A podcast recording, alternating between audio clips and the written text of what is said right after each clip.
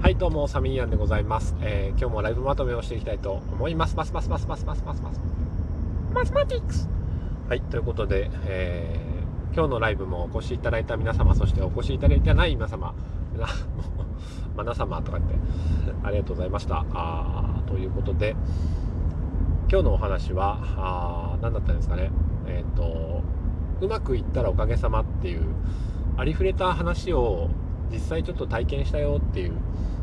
だけの話なんですけどね、うん、実際そのよく聞くけどありあります思ったことっていう話じゃないですかなんか。うまくいったらおかげさまっていうのはあのググって画像検索したらよく出てくる言葉ですよ。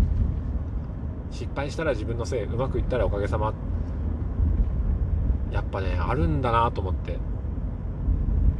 まあ、お仕事でね、あのとある大家さんにこう交渉しに行ったんですけどなんかもう超はしょって、えー言いますけど交渉しに行ったらすぐ即答だったんですよ。今回これで行きたいと思いますって。言った「いいよ」っつって「いいよ」じゃねえよと思って。もっとなんかこううーんみたいな感じがあってこその交渉なのかなと思うんですけどそうじゃなかったと。なぜその人が今日私が行って即答してくれたかっていうとそれまでにあの僕ではない誰かが僕の前の担当者そして僕のその前の前の担当者の人とか僕の上司とかがちゃんと人間関係作ってくれていて、えーでそれこそその営業マンの人たちとかがあのいろんなその大家さんの物件をちゃんと紹介してつけてたりしてそういうのが積み重なってからのやっぱお宅に任せるよっていう一言にはそれだけのまあ過去の皆さんのおかげでしたがあるわけですよ。その即答された時にあこれ自分の力じゃないなって思ったんですよやっぱり。うんこれは過去にそこの物件を決めてきた営業マンの一人一人だったりとかあその大家さんと関係を作ってきた上司だったりとかのおかげでしかないわけですよ。でもそこを今お前担当にするからなっつって任せていただいている以上はしっかりやんなきゃなと。いうことで、うん、まあそう思ったわけで、えーおかげさまですなっていうのは本当に今日思いましたね。そういうことあるんだなと思って、うん、というのが一つ目と、うん、であとは今日の聞くっていう話なんですけども、うん。まあ、そのさっきの大家さんの話もじっくり聞いたんです。あのまあ無駄話じゃないや、えっと、雑談。雑談をねすごい好きな方で、えーフィッシングの話とかすごいされるんですけども。それ前も聞きましたよっていう話も何回もするんですけど、まあ、じっくり聞いたっていうのもありましたしもう一個やっぱりですねあの今日の聞くのうちの2つ目で僕思ったのはやっぱ長電話って疲れないよね。っていう。ひたすら聞くだけの長電話って疲れそうじゃないですか。でもね長電話してひたすら聞くだけの疲れる人っていうのはなぜ疲れるかを僕は分かります。長電話で疲れる人は話そうとしてる人です。聞こうとしてる人は疲れません長電話で。なんで長電話して疲れるかっていうともう何か言いたいおこれ言おうと思ったのにっていうことをたくさん抱えながら聞いている人は疲れます。でも僕はあの電話出た瞬間にもう聞くぞっていうテンションで出るので入居者の人がひたすらこう話してましたよ。あれで、ね、この隣のお部屋がどうのこうのでつって。あこうのこうのでこれでもこうですよねってこれで私こう思うんででもねあれああだと思うんですよ。あの時もこんなことがあって。はい。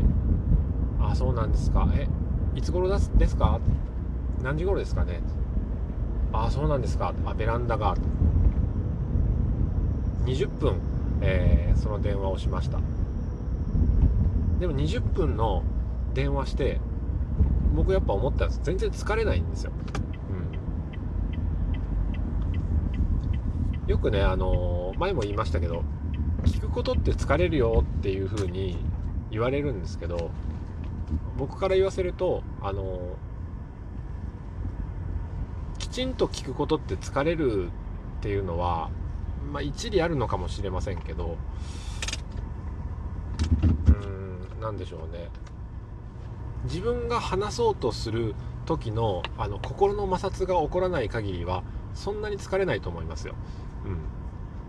人はどんな時にしんどいかっていうとあの進もうとしてるのに前から押される時とかあの摩擦がある時エネルギーの方向が、えー、食い違ってる時に人はあの力を入れないといけないんで、うん、相手が話していることを流れるように聞いてあげる時っていうのはあのあんま疲れないですね。うん、でも真剣に聞くんですよ。結局相手が何を言いたいのかはあの分かっていないといけないから話半分聞くんじゃなくって真剣に聞いてなおかつ滞りなくこちらから何か、えー、仕向けることなくこちらからのエネルギーを極力流さないで相手のエネルギーを、あのー、受けて流して聞きながらも受け流すっていう、うん、話は聞くんだけどエネルギーは受け流すっていう風にすると電話20分聞いても全然疲れないです、うん、で結果その人はどうなったかっていうとでもこうなんだよねって結局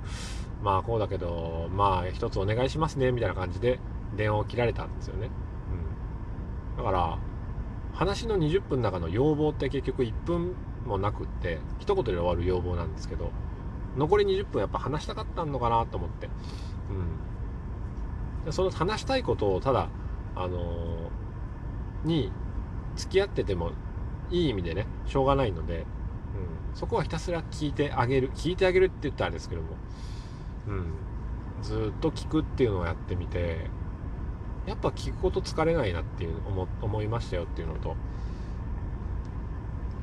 あとその最後にお話ししたことでこれでもその聞くっていうことはなかなか忙しい間柄だったら難しいんじゃないと奥さんとかうちもそうですけどって思いますよ。うん。で、僕もあの、妻の話を聞くのって難しいなって、忙しいし、家事してるし、子供もいるしと思ってましたけど、一瞬のチャンスを逃さないことです。妻がキッチンカウンターの中で料理をしている。